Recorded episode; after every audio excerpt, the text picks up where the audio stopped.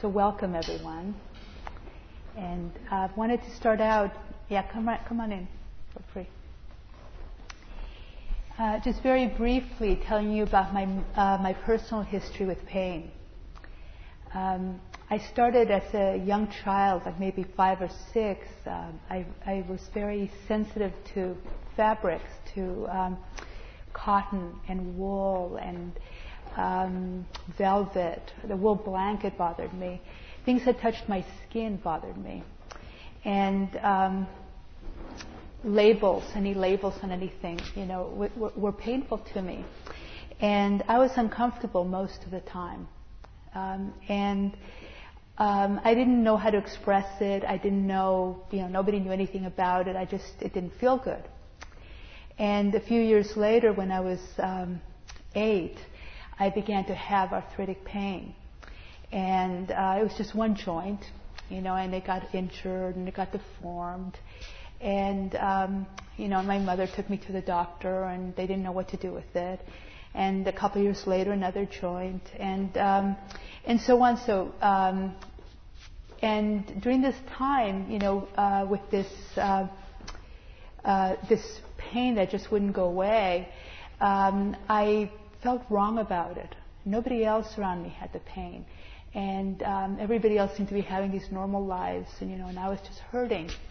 And so I felt I had to hide it, you know, and so nobody knew about it except maybe my family, and then they didn't know that much about it.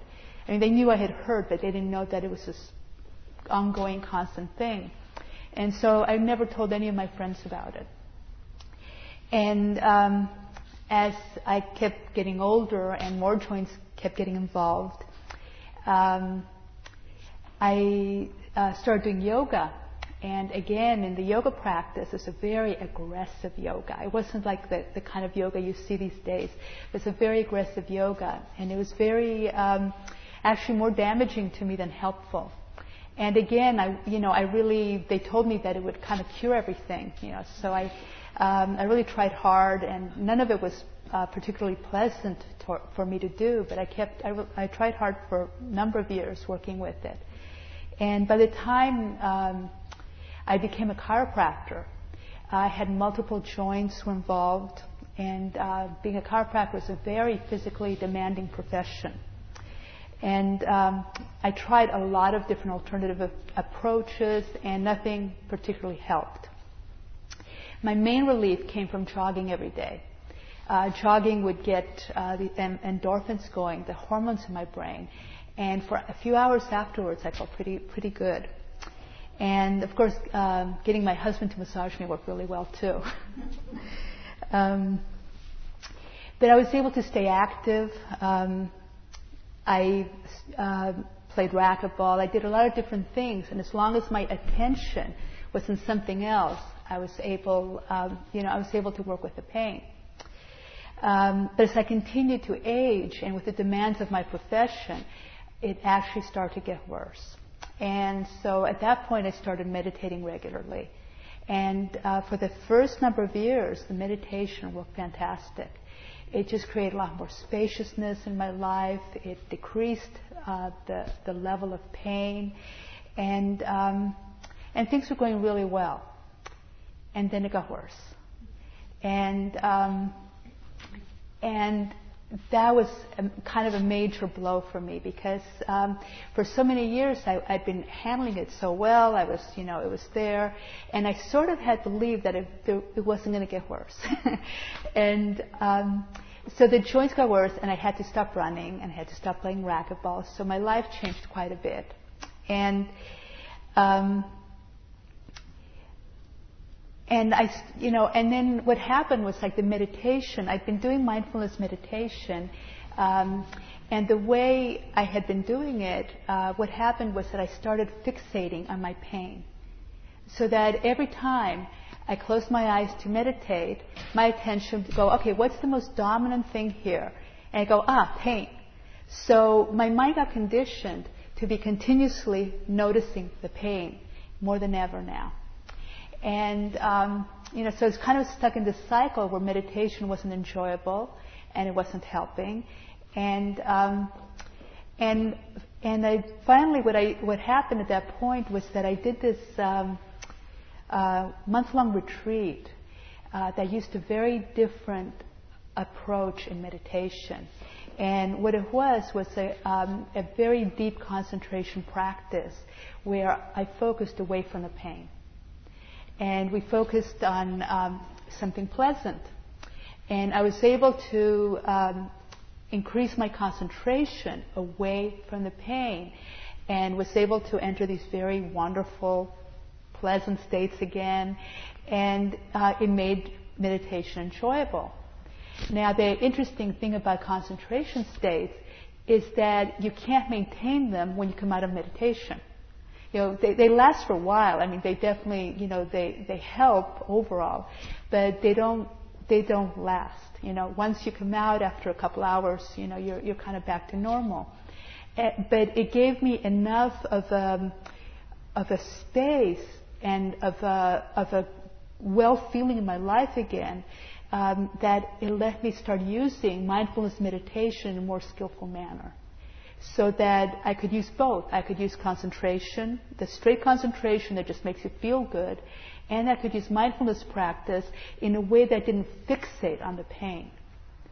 Um, are there anybody who's very new to mindfulness meditation practice here? So a few people? Okay. What mindfulness meditation is, is basically we pay attention to whatever's going on. And under normal conditions, you know, you, you know, you might be sitting there paying attention to what's going on. You may get a little bit of pain, and then you may get a feel, you know, you may have a thought, so you notice you're thinking, and you notice that I'm a little impatient. So the mind kind of goes to whatever's happening. And it goes from one thing to another, and as the mind gets quieter, it kind of settles in and isn't all that busy.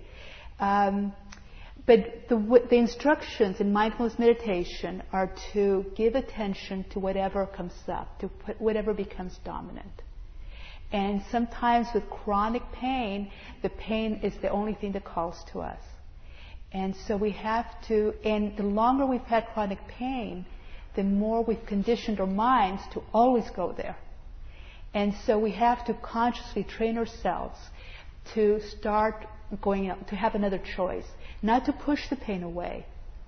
Not to pretend it's not there, not to deny it, not to suppress it, but to actually consciously give ourselves another choice. Like right now, no matter how much pain you have right this moment, you have a thousand other sensations that you could be paying attention to. You could be paying attention to your feelings, to your thoughts, to um, you know, to other people in the room, to my voice. There's so many other things. But with chronic pain, we've conditioned our minds to just pain. It's like a magnet. We just keep being drawn to it. And so we have to train our minds to have a little more, a lot more flexibility to be able to shift. Oh yeah, I have a choice now. I don't have to pay attention to the pain. I can be with the pain, but I can also have peacefulness at the same time, side by side you have a lot more options. And the techniques that we're going to talk about are techniques that kind of help you um, create that. Um,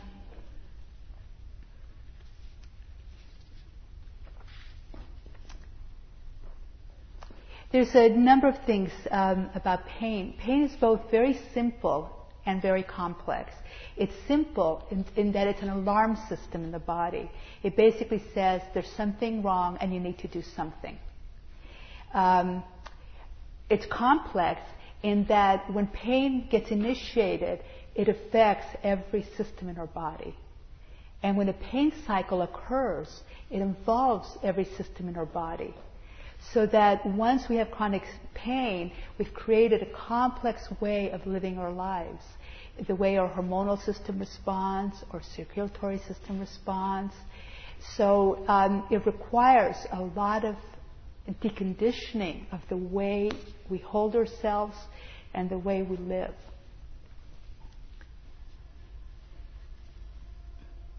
The traditional view of pain is that it either has a physical cause or a psychological cause. But all physical pain is affected by the constantly changing influence of the mind. All pain is affected by the mind. by, or by the way we view things, the way we hold things in our minds. Um, in Buddhism, we talk about what's called primary and secondary suffering.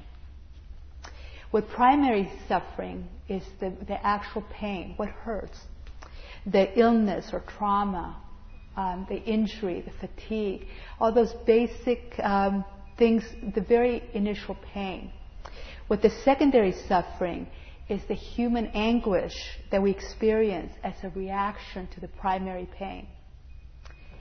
Uh, the secondary suffering is when we don't want it to be there, uh, when we're unhappy that it's there. Feelings of anger and fear, depression, anxiety, despair, those are all things that we pile on top of our primary suffering. With mindfulness, we can reduce our experience of secondary suffering. It, um, if we're able to eliminate or reduce the secondary suffering, our lives become a lot better quality, even if the primary pain remains unchanged.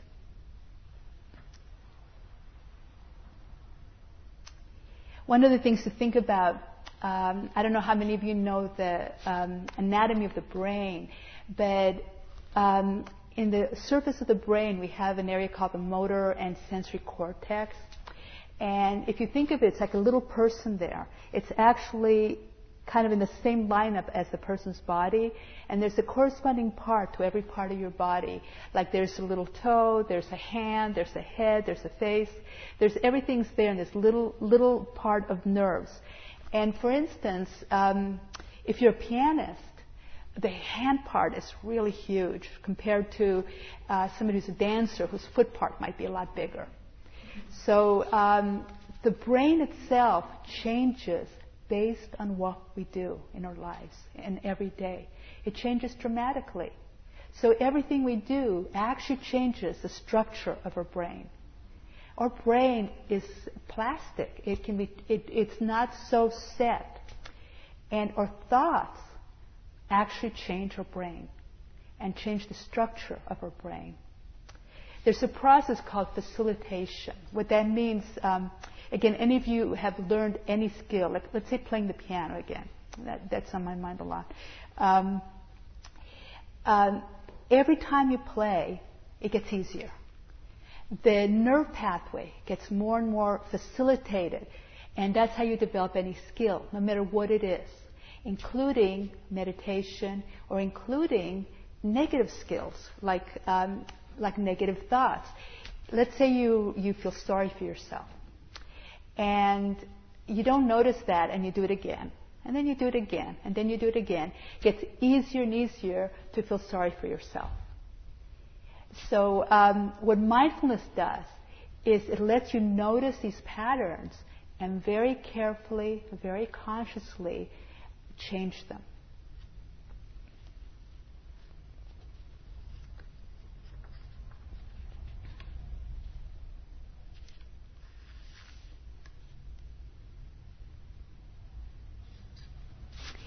Um, we're going to kind of break up this um, the the subject into three basic areas.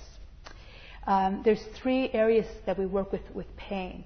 The first is the very physical. So that's uh, right in the body. You know, uh, my knee hurts. This is the physical sensations of pain. Um, the second one is called the affective area. That's um, how we feel about the pain, or emotions, or dislike, or anger, or fear.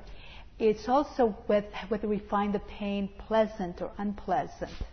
Uh, um, not the pain, but the, that's usually felt unpleasant, but the sensations of the body is pleasant or unpleasant. And then the third section is the cognitive. And what that is refers to our, our beliefs about the pain.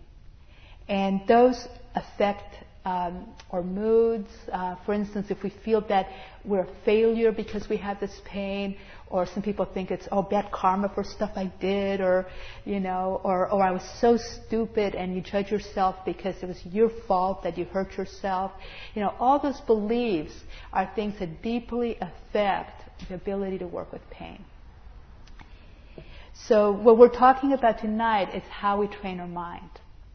And um, what I'll be doing is uh, doing like a few guided meditations. So it's going to um, that may be a little bit different than what you're used to doing. That directly uh, work with these different areas. And um, you know, one of the things, you know, just to give you a little bit of um, encouragement if you're working with really severe pain, um, they did a study not too long ago um, with uh, using transcendental meditation, where um, they had a group of, uh, of meditators who'd been meditating for 30 years, um, and they tested them for how much they perceived pain, how sensitive they were to pain. And they found that the brain response, the actual response in the brain to pain, was 45% lower than the control group. So the same pain, you know, same electric shock caused 45% less pain. What was really interesting was that they took the same, the control group, and they took, um, they trained them for five months, and at the end of five months, you can tell a difference they were, in just five months alone, they were able to, you know, and I think they were practicing 20 minutes twice a day. And um, they were able to decrease their perception of pain 45%. So just by meditating, and, and that kind of meditation doesn't even look at your attitude. It's just the effects of calming the mind on a daily basis reduces our perception of pain. So if any of you, you know, don't have a daily practice, please, that's a re- really important part of the picture is to do it on a regular basis.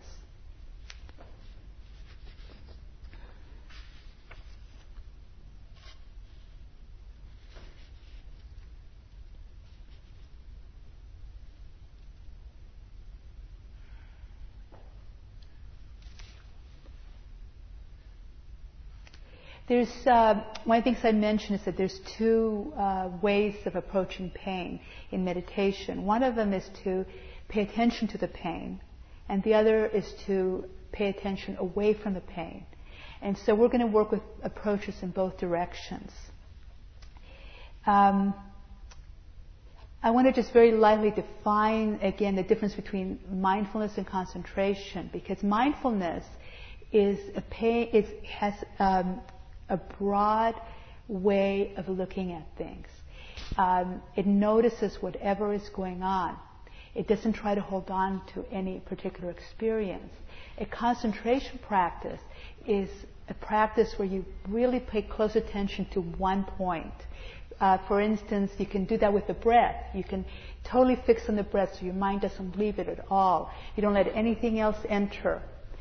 Now, the advantage of a concentration practice, a practice where you, you don't let your mind move and roam, is that it decreases pain and creates pleasure. Uh, the advantage of a mindfulness practice is that it lets you see what's going on at any given time.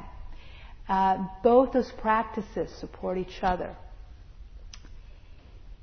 And we'll be working with both of them the thing about concentration is that you can't take it off the pillow. I mean, you can't, you know, you can do concentration when you're uh, focused on one point, but the moment you go out into the world, you know, it's gone.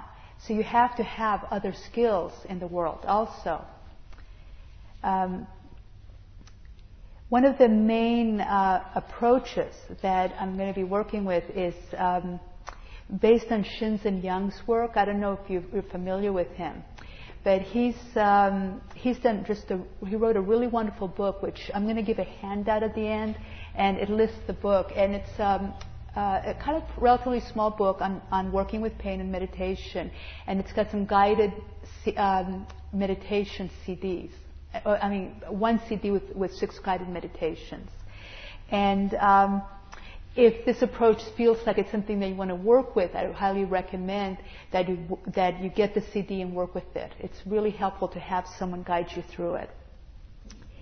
Um, one of the things he talks about that I really like is he says the, the approach he uses towards working with pain is divide and conquer.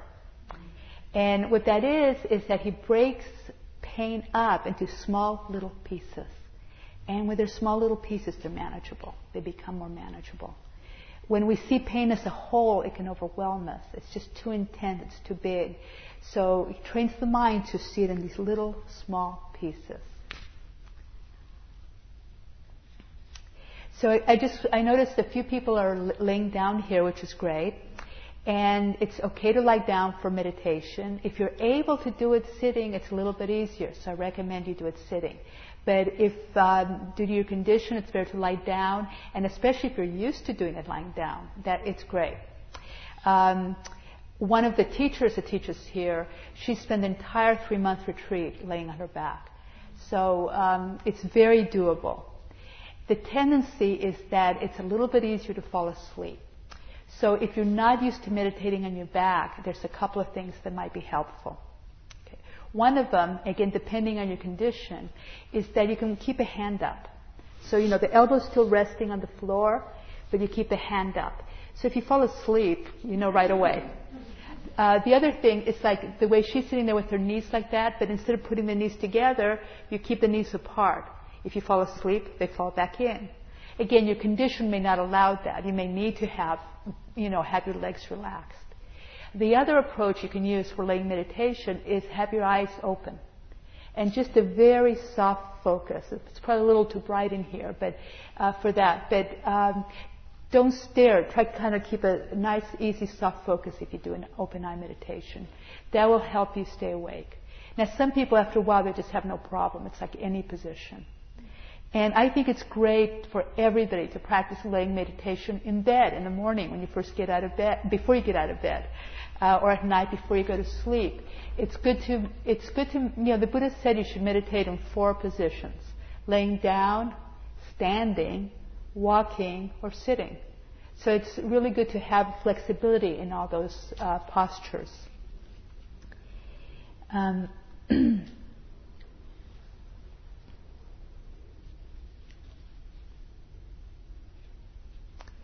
You know, some meditation techniques suit some people and some don't. We're going to be doing a few different techniques and give them a chance because sometimes they don't come right away. You know, um, but but be aware that sometimes one thing really works great for one person. We're all so different. Um, the main quality that we want to use in in this meditation is the quality of opening up the pain and observing it. So try to start the meditation with an attitude that you're going to open up to it. You're not going to resist it. You're not going to fight it. Regardless of what comes up. I mean, if you, if, if, if you don't like it, if you're, not, if you're angry about it, whatever, but you, even those reactions you're going to open up to. So what we're looking for when we approach meditation is an attitude of equanimity, of opening, of, of um, of not resisting what happens, of not pushing or experience away. And we want to have a mind that says yes to whatever experience is going on. So right now we're going to go ahead and start our first um, meditation moment. So make sure your body is as comfortable position as possible. If you're sitting in a chair, you know, both feet flat, don't add to the pain by picking an uncomfortable position because you think it's good for you.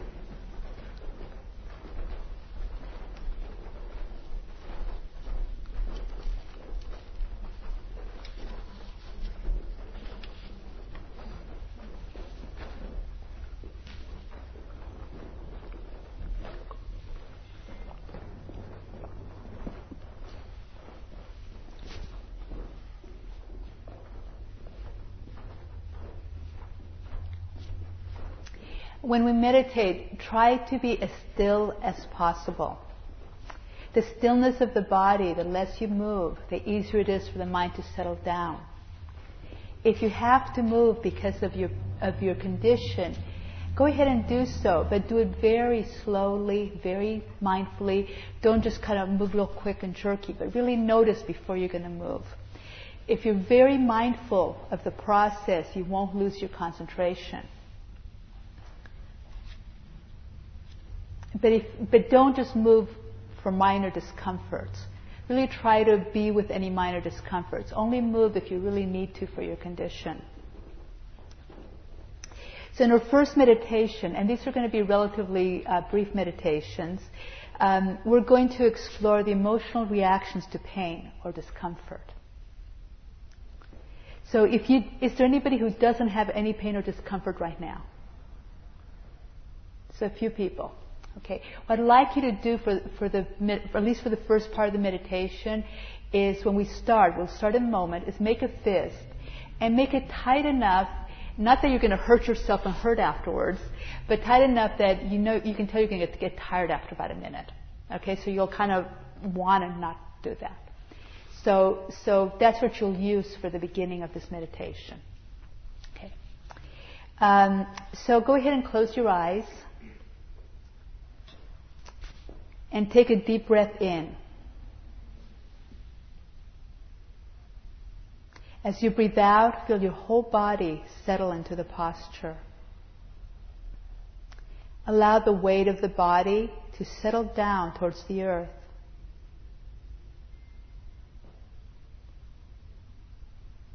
Take a few deeper breaths and let go a little bit more on each out breath.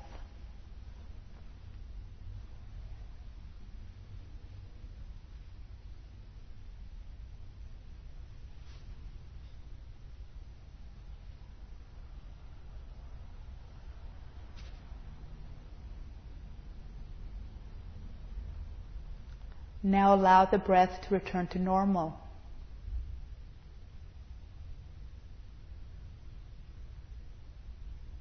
And notice how you feel in your body and your emotions.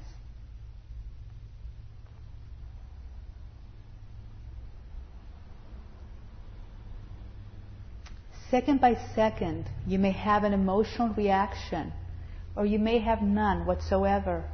You may be neutral. If you find that you have an emotional reaction, I'd like you to label it label it mentally, silently, with a very light, gentle tone, like a whisper in the mind. It could be anger, or dislike, or fear, or sadness, impatience. Label it with the simplest word that comes up. You don't have to be super accurate. If you really don't know what it is, but you know it's something, just say something. And part of your attention should be to how does that feel? If it's anger, if, it, if you're angry that the pain's there, uh, how, you know, pay a little bit of attention to how that anger feels. And the labeling should be just like 10% of your attention. Do it at a slow, leisurely pace.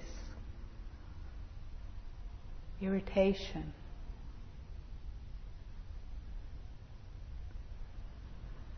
Sadness. And if nothing's there, you might notice you're calm. So say calm or peaceful.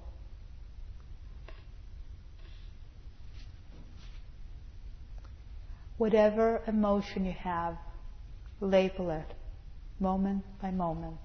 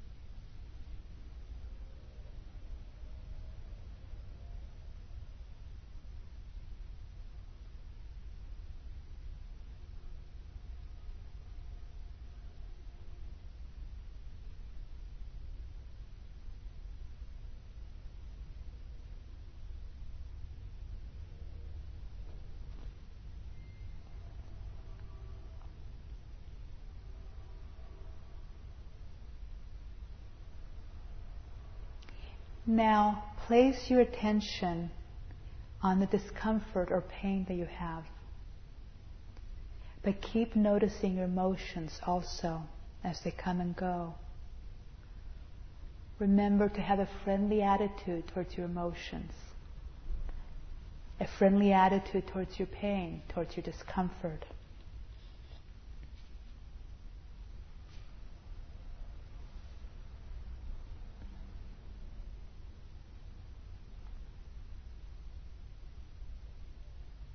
Second by second, there's either an emotional reaction to the pain or you're emotionally resting.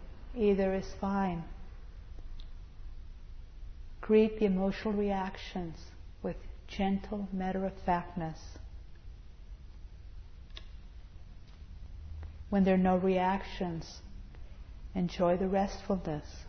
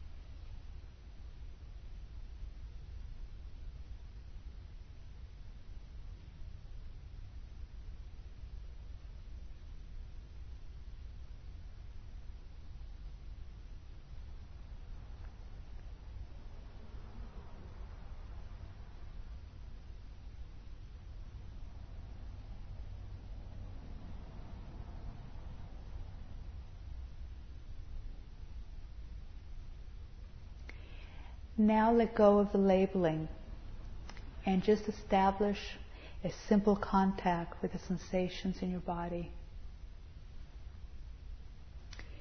Now we come to a very important point in a period of practice. This is the transition from stillness to practice in action.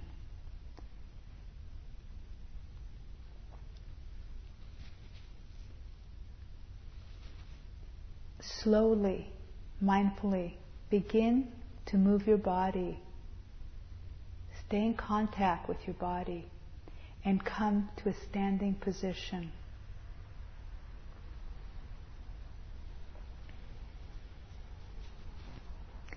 Bring the qualities of openness and interest to your movement.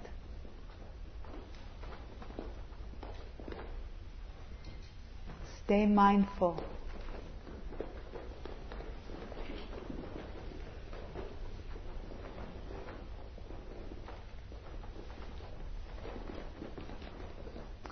Once you're standing, close your eyes again.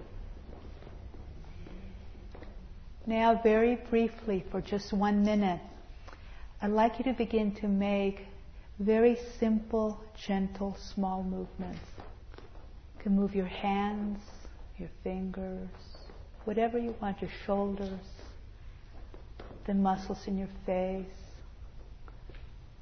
your feet.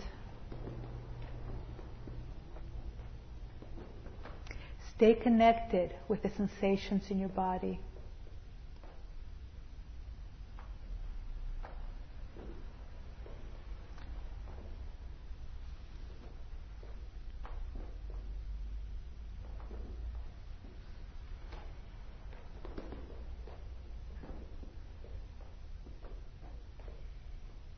Now set the intention to stay mindful of your body as we proceed.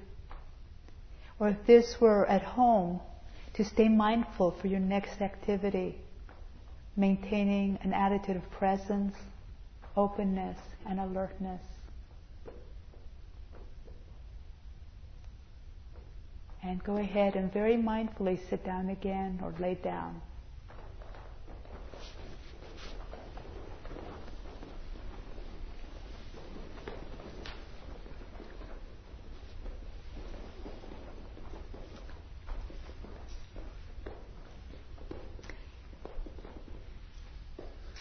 Go ahead and, um, I guess your eyes are probably open already.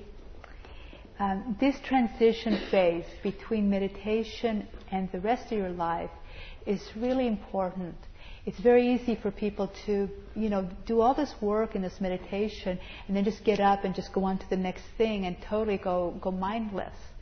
And um, what we want to do is we want to bring mindfulness to every moment of our day. And so the transition is how we develop that. It's the most important time of the day, right? When you just go from this very aware, awake state into the next thing, instead of rushing on to the next thing. Um, this emotional labeling is something we can practice anytime, anywhere. If you're in the car, um, let's say you're in gridlock, it's a perfect time to just sit there and go, oh, impatience, irritation, anger, worry, you know, whatever comes up, you know, and eventually, hopefully, amusement and, uh, you know, and calm and peace. Um, but it's a, it's really a, something you can do anytime. We want to develop an ease in finding and connecting with our emotions and noticing them because they, they're what run us. And when we don't see them as they come up, uh, we're, we're, uh, we act on them and we um, contract around them. Um, so before we go on to the next one, uh, does anybody have any questions or comments on how that meditation was for them? Uh, was everybody? Uh, uh, do you have the microphones, please? Yeah. Please use the microphone so everybody can hear.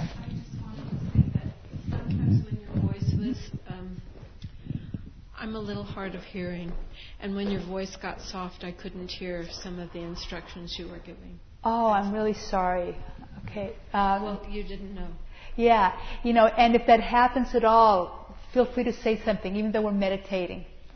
Okay, I'd appreciate it. Yeah, usually I've never been told my voice is too soft. so that's a, that's a one first time. There's also assistant hearing devices if you need one. There's assisted hearing devices in that box if you want one. Oh, I have no idea. You want to try it? Um, yeah, the speakers here kind of, um, you know, there's some spots that are better than others. here you find most of the yeah. yeah. Yeah. Okay. I'll try to keep that in mind in the next next guided meditation. Also, someone said there's a cell phone that's beeping every five minutes out here. If I don't know if you have one that you think might be on, here, try this. So do you know where it is? It's in. I don't know. It's in, is it a, in a bag? Maybe in a backpack? I don't know. Okay.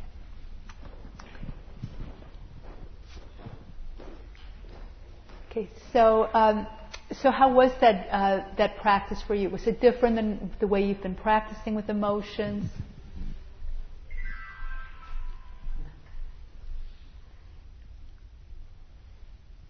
Yes.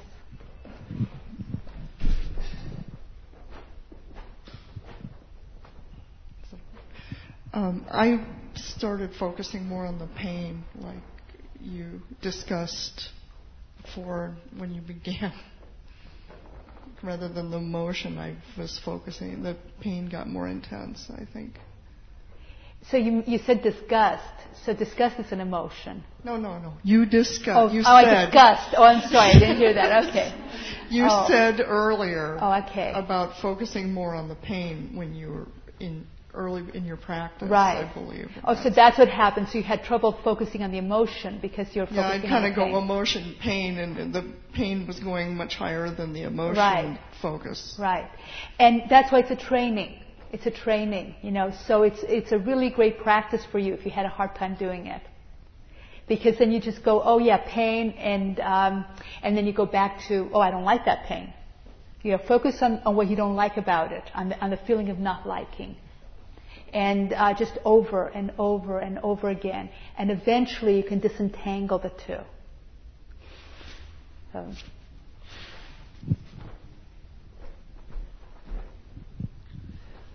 Yes, I was actually surprised at my the emotion because when I first started, I thought there's no emotion here. This is just straight line. And then as I was more attentive, I realized there was a lot of uh, dread and even panic. So a lot of emotion. Yeah. Most of those things are usually under the radar for most of us. And that's what we want to do with this practice. It's like really bring them to the surface. So. Any other questions or comments before uh, we go on to the next guided meditation? I'll just wait, wait a moment till she comes back in. Um, yes. The one really, the one, not to be a Pollyanna here, but the one positive thing about pain is when you have a little bit of it, it keeps you more alert. Like tonight, I'm sitting here, I'm, I have no pain, and I'm much more drowsy. Like almost, it's harder to stay completely present because there's nothing to wake, you know, there's nothing that's calling me really strongly. It's interesting how it yeah. works. Yeah, when we uh, when I started meditating, you know, they they talk about the five hindrances to meditation, and one of them is sloth and torpor. And um, I never experienced that. I mean, it was incredibly rare, and um, you know, because the pain was just always there, even to some degree, to keep me alert. So, um, but some people can really, even with a lot of pain, when you know, they can still get very sleepy. So everybody's a little bit different that way.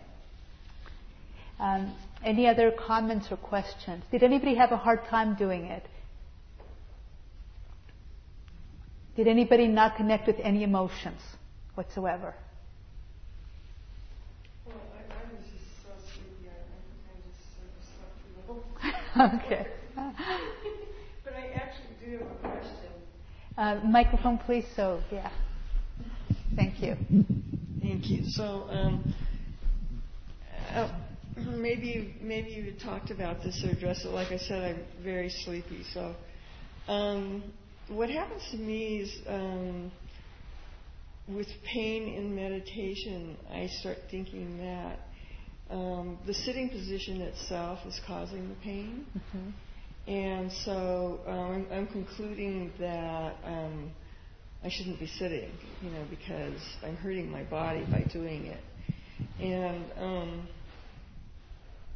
so, so that's kind of the the dilemma that I get into, you know. And I've worked a lot with my position, um, you know, how I'm sitting, my posture, and so on. And um, but you know, I just have I have back pain and and so um, sitting is not an ideal activity. Mm-hmm. It, you know, I think it's not a good activity, particularly for my back, or maybe for anybody's back. Um, so, I, so that's the dilemma I always get caught in. And um, you know, if I really get into deeper states of meditation, I can just sort of have the pain there, but it doesn't really bother me. It's sort of like a background thing. Is the pain aggravated afterwards, after you meditate? Um, it has been in the past, and so that's, you know, that's where I start, you know, where I think I, I have actually had um, like a one day meditation where I was hurting for two weeks afterwards because I was sitting, mm-hmm. you know, improperly. Mm-hmm. oh yeah, if it's a so day long, I'm yeah. Very, yeah. very um, reluctant to spend much time, you know. Yeah. Anyway, that's. Yeah, it's not it's not a simple answer because um, uh, the question is about sitting meditation. If you were to sit at your desk and um, you know do some emails or something. You know, right, you know, for 45 minutes, would your back get aggravated? Would you notice? Would your back hurt? Um, a day long is a long period to be sitting if you don't do it on a regular basis. It really is. And if your muscles aren't up for it, you have to work harder to get to that point. So it's not a good idea. When I sit long retreat, um, I alternate. I'll sit like this and I'll sit uh, on a kneeling bench. Um, you know, so I don't use my muscles the same way all day long. Uh, so a lot of people uh, go between lying down and sitting. So everybody's a little bit different, you know, without knowing your back and knowing your history. Um, you know, you really want to examine that. But jumping into day-long retreat when you when you have a problem with the back, it's way too long to be spending the whole day sitting. Sitting is hard on the back in general. Sitting in chairs. Yes. Microphone, please. Thank you. In response to uh, your remark, I have been to a one week uh, meditation where the entire meditation is on uh, walking meditation and with sitting for only like very, very little, maybe 20 minutes in the morning, 20 minutes in the evening, and the rest of them are all um, walking meditation. So there's a whole genre of that also as an alternative. And again, laying down might be a great option to do, to alternate between laying down and sitting. Might be a really good option. So. Yeah, all these things depends on the environment, the context that you're in. So. Yeah, yeah. Um, so um, I'd be happy to talk a little more about it afterwards if you'd like. Yeah, yeah. it's just a kind of, kind of a contradiction, you know, when you think the, act, the, the very activity is like not a good physical activity. Any other questions before we go on to the next meditation?